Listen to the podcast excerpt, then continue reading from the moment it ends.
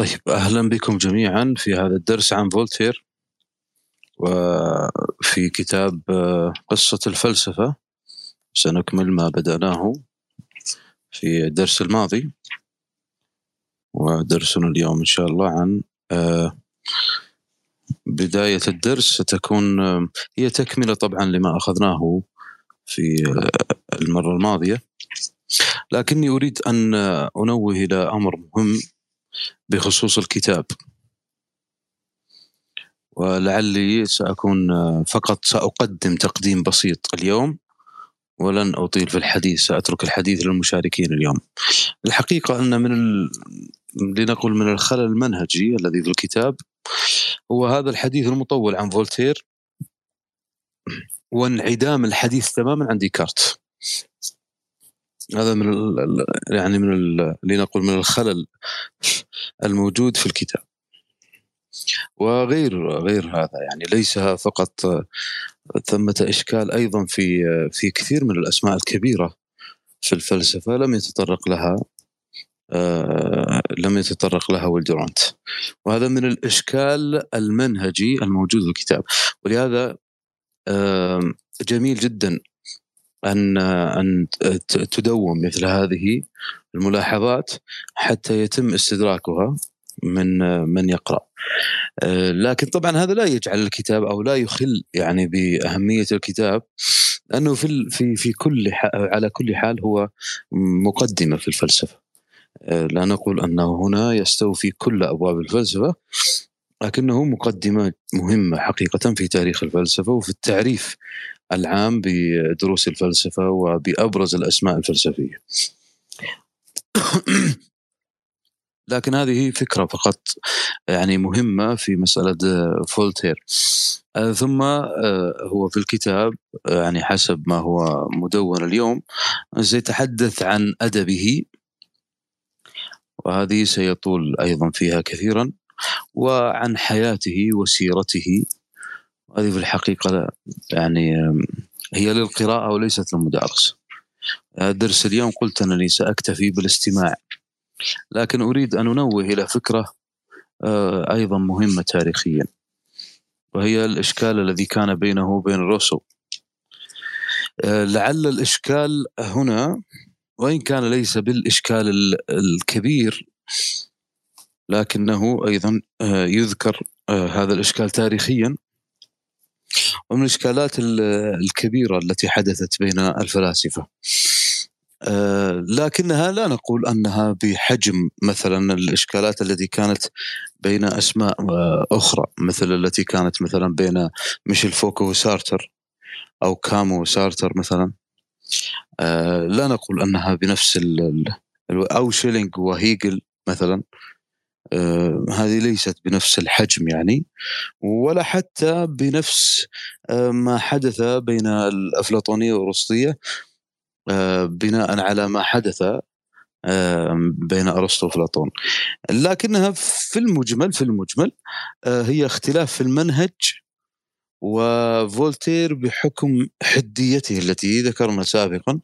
قلنا أنه كان حاد الطباع جدا ما كان يرتضي هذا الأمر من روسو روسو كان يريد أن يؤسس مجتمعا مختلفا وكان يريد أن يؤسس لمفهوم العقد الاجتماعي. وهذا طبعا آه، مفهوم لا يتوافق مع ما كان يريده آه، ميشيل فوكو. عفوا آه، فولتير. فولتير كان يعني لنقل أنه عديم التوجه في مسألة تنظيم الدولة. ما كان عنده حقيقة يعني آه، رؤية واضحة في مسألة الدولة. هو كان متمردا في هذه الحالة. يعني فولتير هو أشهر متمرد في عالم الأدب والفلسفة. إن شئتم أن تصنفوه هذا التصنيف فهو هكذا. فلهذا هو ليس عنده وجهة معينة. نستطيع أن نقول أنه رغبوي من الدرجة الأولى. فلهذا يصعب جدا تحديد منهجه أو لنقل طريقته أو هكذا. ما كان يعني يرتضي موقفا محددا. وكان يهاجم الجميع. الحكومات والقضاء وكان يهاجم الفلاسفة ويهاجم عامة الناس. ما ترك احدا حقيقة يعني. يعني آه، كان كان يعني غاضبا من الجميع. ولا يعجبه شيء. وهذا هذه الفكرة. لا لا يمكن أن تتفق مع فكرة روسو اذا أراد أن يجمع المجتمع. طبعا طبعا معرفيا فلسفيا لا, لا يعني روسو طبعا متقدم جدا على فولتير. فولتير في الأدب. فولتير من الأسماء الكبيرة في الأدب يعني هو يعتبر في فرنسا مثل شكسبير في إنجلترا مثل المتنبي في عند العرب. يعني اسم كبير جدا. فولتير في في في فرنسا. وقد يكون هو يعني أكبر الأدباء الفرنسيين. يعني هو أو بلزاك يعني بينهما هذه هذه التنافسية الكبيرة. كما أن التنافسية الكبيرة التي كانت أيضا بين دوستويفسكي و تولستوي في آه، روسيا. هذه الفكرة الآن لا تروق ابدا يعني لا تنتظم مع فكرة روسو. هو ويلدرانت وبعض المؤرخين ذكروا أن هذه من قبيل النزاع ما بين العقل والعاطفة. والحقيقة أن في هذه تجاوز للحقيقه لا يقال عن روسو أنه كان عاطفيا. من يكتب كتابات روسو لا يمكن أن يقال أنه يميل إلى العاطفة. بل إلى العقلانية. وأيضا النزاع كبير جدا في من آه، المتسبب في الثورة الفرنسية 1778 هل هو روسو؟ أم هل هو فولتير؟ ولكن الرأي الأكبر والذي أميل إليه شخصيا أنه ديكارت. ديكارت هو المؤسس الحقيقي أو لنقل هو الفاعل الحقيقي للثورة الفرنسية. أما دي أما فولتير وأيضا آه، روسو ما نستطيع أن نقول إنهما كانا السبب في الثورة لكن أفكار ديكارت هي التي غيرت العقلية الفرنسية وعلى مدى أكثر من 100 عام يعني قرابة آه، بالضبط 130 سنة. والعقلية الفرنسية وإن شئتم الأوروبية لكن تحديدا الفرنسية كانت تختمر هذه الأفكار التي يقولها كانت آه، ديكارت. ديكارت باعتباره توفي 1648 عفوا 1650 آه، أنا أصبحت متمردا اليوم على بعض المعلومات. أخطئ فيها. لكن هو توفي 1650 هذا ديكارت والثورة الفرنسية أقيمت أو قامت عام 1778 نفس آه، وفاة روسو وفولتير نفس العام. لكن آه، في الفكرة فكرة الثورة لا تقوم يعني وهذا يعني معلوم أو معهود في في فقه الثورات. فقه الثورات بشكل عام لا يمكن أن تقوم ثورة هكذا بسبب نص آني.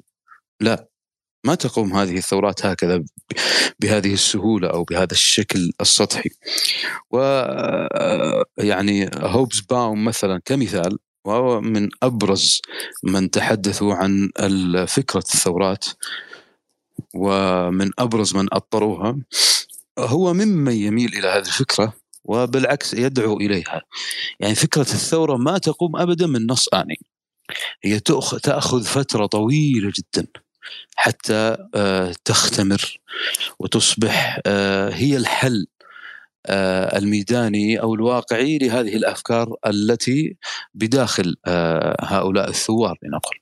ولهذا ما نستطيع أن نقول أن هذه الفكرة هي فكرة آنية تتوافق مع ما قاله سواء كان روسو أو أو يعني أو حتى مثلا فولتير أو غيرهم غيرهم الأسماء بعضهم حتى يعني أدخل سيبينوزا وهذا يعني بعيد جدا يعني لا يمكن ابدا يقال هذا. ولهذا يعني نستطيع أن نقول أن هناك مرحلة مبكرة حاسمة آه لهذه الثورة.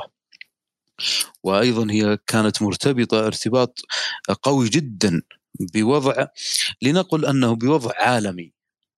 العالم كله يمر بأزمة.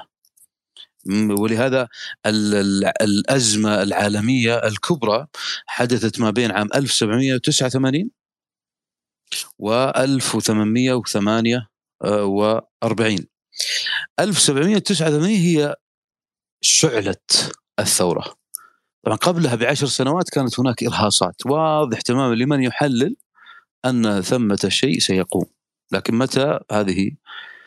آه ولهذا كانت هذه الفترة فترة 1789 1848 ما بين هذه هذه السنوات نستطيع أن نقول أن الفكر الغربي بشكل عام آه كان فكرا متاثرا بهذه السنوات. يعني هذه السنوات غيرت وجه الغرب تحديدا. وهذه طبعا يعني كانت هناك عدة أفكار كبرى. يعني هذه الفترة أو هذه الثورة تحديدا من هذه الفترة لم تكن انتصار كما يقال مثلا للصناعة. هنا تدخل في الثورة الصناعية الثانية.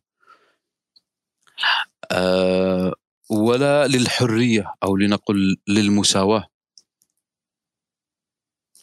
ولا للطبقة الوسطى. وللمجتمع سواء كان يعني تحديدا المجتمع البرجوازي يعني ولا الاقتصاد ولا للدولة الحديثة.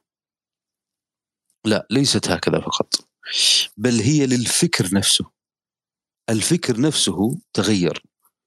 لاحظوا أن فكرة الثورة بشكل عام ونحن نتحدث هنا عن ما كانت في أوروبا الذي تغير هو طريقة التفكير نفسه. وإذا تغيرت طريقة التفكير حتما سيتغير شيء في الواقع ولهذا عندما تبدأ تلاحظ في أي مجتمع ثمة تغيير في نمط آه، ثمة تغيير في في نمط التفكير فاعلم أن الشيء في الواقع سيحدث. يعني هنا تجسيد تصبح هنا تجسيد لهذه الفكرة. وهذا التجسيد لا يمكن أن يقوم آه، هكذا اعتباطا كما يعني نقول في في نفس الفترة التي قامت. بل حتى أن بعضهم قال أن الثورة الأمريكية عام 1776 آه، كانت بسبب تأثرهم بديكارت. يعني أن أفكار ديكارت وصلت إلى ذلك المكان. وهذه أيضا يعني تحتاج إلى تحقيق وإن كنت أستبعدها حقيقة. الشاهد من هذا كله أن الفكرة التي آه، آه، دائما ما تلازم الحديث عن ديكارت و وفولتير وروسو من الربط ما بين ما أنتجوه وما بين الثورة تعتبر من أكبر الأحاديث التي يمكن أن تقال. ولهذا فولتير وروسو في تلك الفترة كان بينهم هذا الإشكال. كيف من الممكن أن أغير الواقع؟ لنقل أن هذه هي الفكرة الكبرى عندهما. تغيير الواقع كل له طريقته. لعلنا أخذنا يعني عن عن فولتير ما يهمنا في الحلقة الماضية وروسو كان يريد أن يؤسس لفكرة كان يريد أن يناقش الواقع الاجتماعي هذا التفاوت الذي بين الناس وكيف من الممكن أن أقيم أيضا عقدا اجتماعيا وكيف أيضا نهتم بالتربية. ولهذا هو أول من أدخل هذا المفهوم في علم الفلسفة التربية. هذه كلها اهتمامات روسو لا يصح حقيقة أن نقول أنها عاطفية. هذه يعني آه يعني مغامرة لنقل غير محسوبة من الإلترات ولكن نقول أنه صاحب مشروع ومشروع منظم. لكن هذا المشروع المنظم لا يتفق أبدا مع هذا المشروع المتمرد الذي كان عليه فولتير. ونحن هنا نتحدث عن مشاريع لا عن أخلاق فردية. لأن حتى ويل دورانت حقيقة أنه كان متذبذبا في في في مسألته في مسألة يعني الحديث عن فكرة أو عن أخلاق فولتير. فولتير كان كما قلنا سابقا أنه كان حاد المزاج جدا جدا وكان مؤذي جدا لكل أحد. وكان يعني لنقل يعني يصعب جدا أن نقول أن ثمة أحد لم آه، يشتكي منه. بل هو نفسه كان يشتكي من نفسه وكان يشتكي دائما من صحته وكان يستهزئ بكل أحد. فهذه طريقته في التعبير أو في الحياة أو في العيش. وحتى إعجابه بالإنجليز كان اعجابا آه، عند التدقيق فيه. لا نبتعد عن الحقيقة قلنا أنه إعجاب من أجل ضرب المفهوم الفرنسي وليس في ذات آه الإنجليز.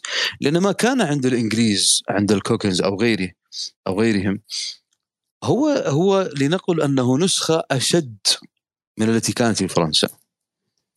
يعني ما كان هناك اختلاف يجعل فولتير يرى هذه الفتوحات كما كان يقول.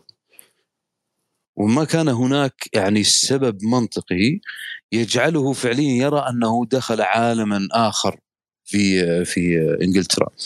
صحيح أنه من الممكن أن نقول أن فرنسا كانت نظرية وإنجلترا كانت تميل للتجريب ولكن هذا أيضا لا يتوافق مع أفكار فولتير الكبرى لنقل. فالفكرة هنا يعني نستطيع أن نقول إنها مزاجية وليست فلسفية. بالمعنى النسقي أو التنظيمي هذا كان يعني آه، كان يميل إلى فكرة الإنجليز لأنه كان يريد أن يخرج من هذه الفكرة التي يسميها هو دائما فكرة الحجر في أرض واحدة هو ما كان ضد الوطنية لكنه ضد أن تستخدم وطنيتك للإضرار بالآخر. يعني أن تفتخر بوطنيتك لا بأس. أن تنادي بوطنيتك لا بأس. ولكن أن تضر غيرك باسم الوطنية هذه لا. هذه ليست من الوطنية في شيء. وطبق هذا على كل التنظيمات. أن آه، أن تتدين لا بأس. لكن أن تضر غيرك باسم الدين لا. قلها على أي تنظيم حتى على القبيلة. أن تفتخر بقبيلتك؟ لا بأس. هنا قياس لم يقلها لكن آه، نقيس. أن تفتخر بقبيلتك؟ لا بأس. لكن أن تضر غيرك باسم القبيلة؟ لا. هذه الفكرة كانت أساس من الاساسيات الكبرى عند فولتير وكان يرى أن هذه لا تتفق مع ما كان يقدمه آه، مع ما كان يقدمه روسو تحديدا في أصل التفاوت. فالخلاف بينهم في المنهج. وحتى هو وهذا ذكرها أيضا والديرانت وهي مذكورة عموما ومعروفة عنه أنه كان أول من سعى إلى الدفاع عن روسو عندما هوجم وطرد و آه، وكان مشردا في وقت من الأوقات. فكان هو نفسه يقدم له الحماية. فهي المسألة ليست شخصية. ولأنكم سترون في بعض في بعض الكتب أنهم يقولون إنها شخصية بينهم والحقيقة ليست شخصية إنما منهجية فقط. طيب الحديث عنه عموما في مجال الفلسفة ليس بالطويل وكما قلت أنني أنقد آه، يعني أو أنتقد ويلدورانت في أنه خصص له هذه المساحة الكبرى وأنا أرى أنه أديب وليس فيلسوف. بالمعنى النسقي الذي كان يوازي ما كان عليه آه، في تلك الفترة. كما أن أسماء كبرى كانت موجودة في ذلك الوقت منها روسو وديكارت وغيرها من الأسماء الكبيرة ما تعرض لها حقيقة. بس سنكتشف حتى لاحقا أن هيكل آه، لم يتطرق له آه، بما يستحقه في هذا الكتاب. فهناك هذه من الأمور التي قد تعاب على كتاب ويل دورانت لكن لا يعني هذا أنه غير صالح للقراءة أو للدخول إلى عالم الفلسفة من خلاله. جيد. أنت هو عتبة الآن. عتبة للدخول إلى عالم الفلسفة ويعني أخذ معلومات كبرى. أنا أريد أن أنبه إلى أمر مهم جدا فيما يخص الدروس لأن هذه تكررت وسئلت عنها في الخاص كثيرا مع أني تحدثت عنها سابقا مرارا لكن لا بأس من تكرار هذا الكلام. هذه الدروس ليس المقصود منها أن تخرج منها وأنت مثل كانت وهيجل لا. هذه الدروس فقط فقط فقط مقدمة عتبة للدخول إلى الفلسفة. فقط. يعني كأنها تعريف. تعريف فقط للفلسفة. يعني إذا سألتني ما هي الفلسفة؟ هذه هذا الكتاب. بعد ما نخرج بعد ما ننتهي من هذا الكتاب سنقيم درس كما قلنا مرارا هذا الكتاب هذا الدرس سيكون آه، من خلاله انت تعرف الفلسفة كما تراها. أنا في الحلقة الأولى عرفت الفلسفة لكن أريد أيضا أن تشاركني أنت في التعريف. وهذا سيجعلك بعد كل هذا التطواف الشمولي تخرج بفكرة عن الفلسفة، ما الذي خرجت به عن الفلسفة؟ آه، أيضا من الأمور المهمة أنه سيكون عتبة للدخول إلى بوابة النص الفلسفي. ولعلنا نبدأ ببعض المحاورات. لا أقول كلها يصعب جدا لكن ببعض المحاورات. كالجمهورية المؤدبة كراتيليوس مثلا هذه الثلاث يمكن أن أتوقف عندها وعند غيرها يعني. لكن هذه الثلاث أريد أن أتوقف عندها حقيقه. حتى تدخل إلى النص الفلسفي لابد أن يكون لديك معرفة سابقة معهود ذهني. فتبدأ هنا بالمقارنات والاستنباط مع الآخرين ستتجه إلى فكرة القدرة على استخراج آراء. لكن هذه الآراء ليست اعتباطية. هذا ما أريد التنبيه إليه. يعني بمعنى لو قلنا على سبيل المثال الجدلية عند آه، مثلا أفلاطون أو الحب ما دمنا تحدثنا عن فكرة آه، المأدبة. ما تأتي تقول أنا أرى أن الحب كذا أنا أحس كذا. لا لا لا. هذه ارائك أنت تقولها في مجلسك الخاص. المقصود أن تتحدث عن الحب بلغة الفلسفة. كأن أسألك وهذا أقوله دائما كأن أسألك عن مثلا الشمس انت في درس فيزيائي. ما تقول الشمس جميلة والشمس نأخذ منها الضياء؟ هذه في حصة الأدب. لكن في الفيزياء انت تتحدث هنا بلغة الفيزياء. ما هي الشمس عند الفيزيائيين؟ تحدث بلغة الفيزيائيين. لا تتحدث بلغة الشعراء أو بلغة أحس ودي وأحب هذه في مكان آخر. فنفس الفكرة الفلسفة. تتحدث بلغة الفلسفة. هذا هو الذي سيأتي بالعصف الذهني وسيجعلك تقرأ قراءات واسعة حتى تكون هذا هذه الحقول التي بداخلك. حقول معجم كامل بداخلك هو معجم فلسفي. فتتحدث عن الفلسفة بالفلسفة وليس عن الفلسفة بما هو خارج عن الفلسفة. إلا إذا تقدمت وأصبح لديك ارائك الشخصية المبنية على منطق وهذا وتوسعت هنا أنت هنا ستكون يمكن أن تكون صاحب مذهب أصلا في الفلسفه فقل ما شئت ويجوز لك ما لا يجوز لغيرك. لكن في البداية لابد أن تتأسس بهذه الطريقة. أما أن تأتي وأنت لم تقرأ شيئا في الفلسفة وتأتي هكذا بوجه بارد ثم تقول والله كانت أنا أشوف يعني إنما لا لا لا هي ليست. حتى لو بتحلل المباراة ما راح تقول كذا وهي مباراة كورة. فما بالك بأسماء كبيرة مثل كانت وهيجل ونيتش وغيرهم من الأسماء الكبيرة. فأرجو التنبه لهذا لأن الحديث عن هذا كثر والبعض يسأل مثل هذه الأسئلة وهي حقيقة لا تستقيم ابدا مع المعرفة الفلسفية. وهذا هو يعني أصلا لماذا أقمنا هذه الدروس؟ من أجل تخفيف لا أقول إزالة تخفيف هذا العبث الموجود في كثير من الآراء التي تكتب في تويتر وغيرها. هم يتحدثون عن شيء آخر ليس الفلسفة. يتحدثون عن آرائهم لكن بتزويقها بآراء بمصطلحات فلسفية. فهذه يجب التنبه لها. من أجل أن تؤصل نفسك من أجل بعد ذلك أن تستطيع أن تدخل إلى عالم الواقع الاجتماعي وكيف تقول رأيك فيه بطريقة منطقية دقيقة جدا. ليس فقط هكذا يعني آراء اعتباطية أحس ودي لا. ولعلها يعني تثمر إن شاء الله مثل هذه الدروس في هذا. طيب أنا أريد أن أتوقف هنا كما قلت لكم أصلا لست مقتنعا أن فولتير حقيقة فيلسوف لكني تماشيت هنا مع الدرس. فلا بأس أن أكتفي بما قلته في المرة الماضية في الدرس الماضي عن فولتير ونستمع منكم الآن أيضا حتى نعطي الدرس حقه طيب اولا شكرا لك أستاذ طارق ومساء الخير عليكم جميعا. أنا آسف جدا على التأخير. شكرا لك يا أستاذ طارق وشكرا لكم عوالم الفلسفة. أنت متمرد يا وليد مثل فولتير. أصبحت تتاخر عن الدروس ولا بد من عقابك. عسى عقاب طفيف إن شاء الله. شكرا شكرا. يلا نقبل العقاب ما في مشكلة.